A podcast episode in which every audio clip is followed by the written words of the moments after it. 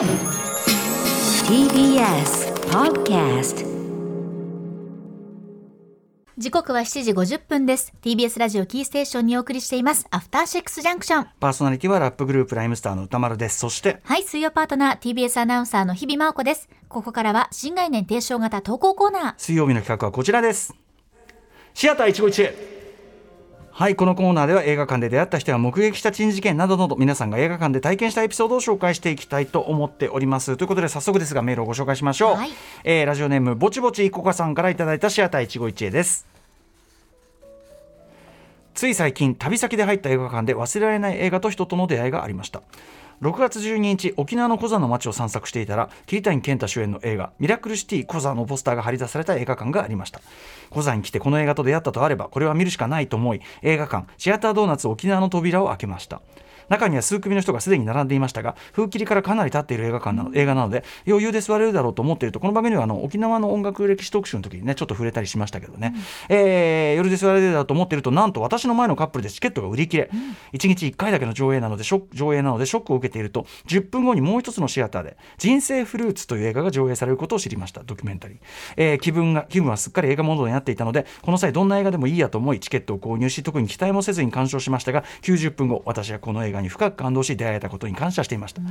当時90歳の建築家津畑修一さんと妻の秀子さんの日常を記録したドキュメンタリー映画。見る人によって捉え方は様々かと思いますが私にとっては人は何のために働くのかということを考えさせてくれた映画でしたと、まあ、いろいろあの人生フルーツ素晴らしいよと書いていた。これ本当に非常に評判高い作品で、あの僕ちょっとあのまだ見れてなくていろんな人から見た方がいいよって言われてるからまだ拝見できてないんですけど、えー素晴らしい作品だということをね、書いていただいてですね、えーぼちぼちいこかさん。ちょうど私も30年勤めた会社を退社し新しい道に進もうとしている最中なのでこれからの生き方の一つの指針を得たような気持ちになりました。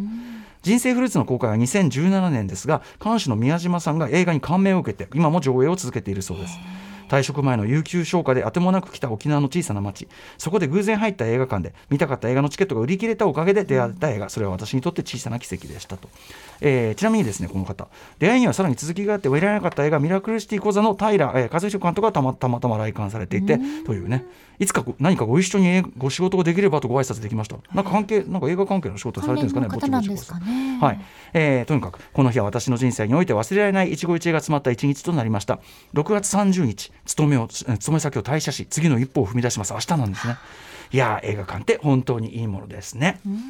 はいということでまずはぼちぼちいこかさんねまずは、えー退社されるというねお疲れ様でございました30と。いう年のお勤めご苦労様でした。うん。でまあその有給消化で行ったコザでっていうね、まずそのなんか旅がなんかね粋な旅されてるなって感じがしますけど、そこででもフラッと入った、まあ、しかもまたね確かにコザで行ってミラクルシティコザやってたらそれそれ絶対見るわってなるよね。見るっきゃない。ねえ。でもさすがやっぱそのタイミングというかそ、まあ、考えることは同じでっていう感じなんですかね。埋まっちゃってという。でも人生フルーツも本当に評判高い作品で、ええ。えーね聞きますよね。いや私もね見なきゃ見なきゃと思っててね、うん。全然行けてなかったんですようんうんね。うんえーということで建築家夫婦を追ったドキュメンタリーか、ええはいはい。2017年の公開でした。うん。ん。なんかねとにかくぼちぼちコカさんは、えーとにかくその自分の利益ではなく周りの人や次の世代に何を残せるかということを一番に考える、えーこのご夫婦の仕事のやり方や自宅農園での作業日々の生活からそれを感じたと。うん。えーみたいなところでなんかこうなんていうかなぼちぼちいこかさんの今後の人生の、なんかなんていうかな指針にもなったというような本ね。当にこれこそまさにこう巡り合わせというかね、うん。このタイミングでこの映画にたまたま出会うっていうそうね。だからの強さ。そうだよね。そういえばその「人生フルーツ」という作品もちろん評判高い作品だし公開からずいぶん時間が経ってるわけで別のタイミングで、ね、ご覧になること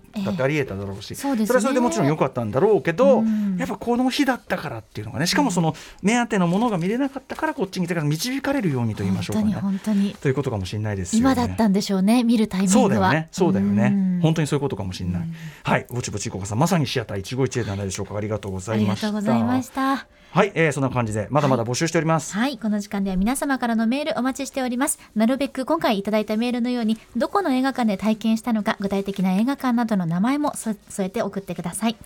投稿コーナー宛先は歌丸アットマーク tbs.co.jp まで、メールが採用された方には番組ステッカー差し上げます。以上、新概念提唱型投稿コーナー、本日水曜日はシアター一期一会でした。